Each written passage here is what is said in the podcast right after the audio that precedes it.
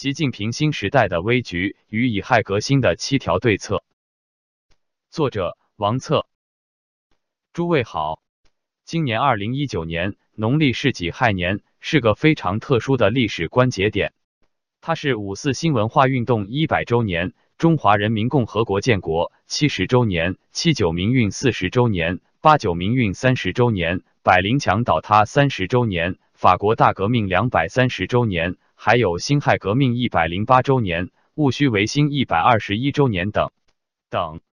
密集的重大历史事件纪念日，给人一种浓重的历史沧桑感和变化的急迫感，更给人一阵中国社会的前景将有大戏开锣登场的焦虑和期盼。那么，我们不妨先来看看这即将上演的大戏所产生的时代背景现状，也就是所谓的习近平新时代到底是怎么一回事。关于习近平新时代的提法，出现在中国共产党第十九次全国代表大会通过的关于中国共产党章程修正案的决议中，将习近平新时代中国特色社会主义思想写入了党章，从而使习近平新时代中国特色社会主义思想成为继毛泽东思想、邓小平理论之后第三个以领导人的名字命名的中共指导思想，确立了习近平在党内的绝对权威与核心地位。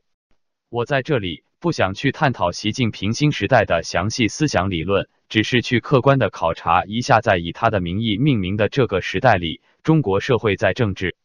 经济各方面具体实践的现实，来认识这个新时代之性质。实际上，习近平的新时代徒有新时代之名，而无新时代之实，采用的基本上还是毛泽东式的。通过整人与擅自改制，以达到最高领导人集权的中共权斗旧模式，走的是一条文革回潮之老路。我们大家都还记得，毛泽东当年为了夺回大权旁落的权力，以打倒党内走资本主义道路的当权派为名，发动文化大革命，把政治对手刘少奇、邓小平等作为走资派来打倒，以达到自己大权独揽的地位。习近平的新时代。为了巩固最高领导人的权力，则发动党内反腐败运动，进行了有选择性的反腐，把潜在的的政治对手和相关的派系官员作为腐败分子予以清除整肃。习近平身兼一零多个领导小组长之职，改原来中央常委九龙治水的集体领导模式为定为一尊，又整肃军方高层，改变了军队的编制，独揽军权。还明令不得妄议中央，搞个人崇拜，确立了习近平最高的领导地位。最后通过修改宪法，废除了国家主席的任期制，使习近平成了终身执政者，无意使中华人民共和国变成了中华帝国。这种通过整人斗人、压制言论、擅自改制的集权之路，可以媲美于毛泽东发动的文化大革命。习近平新时代为了成功集权，除了清除官场的异己，造成了官不聊生，还对民间的政治异议人士、公民社会、维权人士、自由派知识分子进行严厉打压迫害。典型的是，例如使诺贝尔和平奖得主刘晓波、彭明等异议人士冤死狱中。被绑架回国的海外民运领袖王炳章遭单独关押十八年还不给减刑释放，以及打压维权律师的七零九案，大批律师受到迫害。王全章律师被秘密关押三年多，现被判处四年半徒刑等等，冤狱累累，不胜列举，使中国社会走向民主宪政的进步要求受到严厉的打压，人权状况和言论自由大大的倒退。习近平新时代还强制推行宗教中国化的政策，在全国各地大肆进行宗教迫害，拆十字架、毁教堂，在教会、庙宇升国旗、挂国家领导人的画像，以取代耶稣基督和佛门圣像。在新疆，上百万伊斯兰教徒正被关进在教育集中营进行强制改造。近来对成都的秋雨教会进行打压，其主持牧师王怡夫妇。及其会有数十人被抓，至今未放。种种措施严重践踏了在中国的宗教信仰自由。习近平新时代逆市场化改革的方向而动，采取了国进民退的方针，要把国有企业做大做强，并试图让国有企业参股民营企业，搞公私合营，予以吞并，让民营企业逐步退出舞台，最后消灭私有制。这种错误的共产主义经济政策已造成近年来中国的经济迅速下行，再加上中美贸易战，更使中国的经济雪上加霜，必将造成本国民营企业的大量倒闭，跨国公司生产链的迁出，出口的减少，工厂的关闭，工人的失业，外汇的短缺，将带来一系列的金融、就业、生产。消费等经济社会问题势必将中国社会推向动荡。在国际外交领域，习近平新时代雄心勃勃，抛弃了邓小平的韬光养晦政策，回到了毛泽东的领导第三世界、团结亚非拉等发展中国家来抗衡以美国为首的西方自由世界的方针。当局于二零一二年中共十八大上提出，要倡导。人类命运共同体意识，意图在国际上构建以中国为核心的反西方统一战线，宣称习近平新时代中国特色社会主义思想正在引领中国走向世界舞台中心，为人类做出重大大贡献，具有深远而重要的世界意义。为此，中共当局多次在国内召开关于国际共产主义运动的研讨会，宣传共产主义意识形态。还积极参与上合组织与金砖五国活动，设立亚洲基础设施投资银行，实施“一带一路”的国际经济发展战略，试图以此来缔结以中国为轴心的命运共同体阵营，和西方自由世界进行一场新冷战，以称霸世界。可惜事与愿违，习近平新时代这一国际扩张战略，现在已被西方世界所识破。他们奋起反击，中国反而被国际社会所抛弃，成为被隔绝围堵的孤儿。几乎没有哪个国家和你是命运共同体。中美贸易战的爆发，美国副总统彭斯最近的几个演说，华为副董事长孟晚舟在加拿大的被捕，引发世界各国对华为技术的抵制等等现象，都是清楚的证明，习近平新时代的国际扩张战略泡沫正在破碎。中国在这场新冷战的对决中。败落是必然的定局。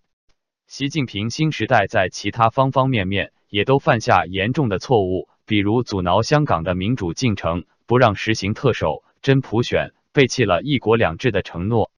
现在又用这个被证明失败的一国两制来强迫台湾接受实行统一，受到台湾人民的断然拒绝。在对待边疆的民族自治地区如西藏、新疆与蒙古等等的诸多问题上。也只是一味高压镇压，未有妥善的治理解决办法。诸如这些问题不胜枚举，在这里就不再详谈了。那么，总的来说，习近平新时代的基本特征，一方面是国家最高领导人的集权之路走向成功，即当局宣称的以习近平为核心的反腐败运动已经取得压倒性胜利，习近平登上了权力的巅峰。另一方面，则是在治理国家政治。经济、外交等各方面的方针政策上，由于采取倒退、高压、多方树敌、强势斗争的方略，而走向失败，造成上下树敌、内外交困、民怨沸腾、烽烟四起。可见，习近平新时代已经陷入可能由巅峰跌落深渊的危局。那么，在上面谈了我对习近平新时代的一个基本认识框架之后，我还想再来。特别重点的谈一下习近平时代所犯的一个最严重的，也是最致命的政治错误，就是在二零一八年初修改宪法，废除了国家主席的任期制，使习近平成了一个在宪法法律层面可以终身执政的现代帝王，竟然将名义上的中华人民共和国公开复辟，改制为中华帝国。针对这一开历史倒车的行为，中国前冰点周刊主编李大同发声说：“一九八二年宪法对中国国家领导人任期不得连续超过两届的规定，是中国共产党和全体中国人民经过文革巨大苦难、痛定思痛后采取的一项具有划时代意义的政治改革举措，是防止个人独裁、个人凌驾于党和国家之上的最高也是最有效的法律制约。”也是邓小平最重要的政治遗产之一。他还认为，中国只能在这个基础上前进，而绝无任何从此倒退的理由。取消国家领导人的任期限制，将被全世界文明国家所耻笑；开历史的倒车，将埋下中国再次陷于动乱的种子，贻害无穷。原中国民主阵线主席。中国社会科学院社政治研究所所长严家琪先生更严正的指出，这次修宪修改的是一九八二年宪法条文，删除了国家主席、副主席连续任职不得超过两届的规定。这一改变并不只是改变邓小平时期以来实行了近四十年的一项政治制度，而是重新恢复了被辛亥革命废除的最高权力，更迭规则。所以，这是一件大事。严家琪先生认为，中国历史上有两大政治体制转型，第一次发生在二千多年前，从春秋战国时期诸侯分封的封建制，至秦始皇统一中国时转型为郡县制中央集权的君主专制国家。第二次大转型期，则是从清王朝洋务运动起，经过戊戌变法、辛亥革命、共产党革命、邓小平的改革开放，直至二十一世纪的今天。这第二次转型的转折点就是辛亥革命，它废除帝制，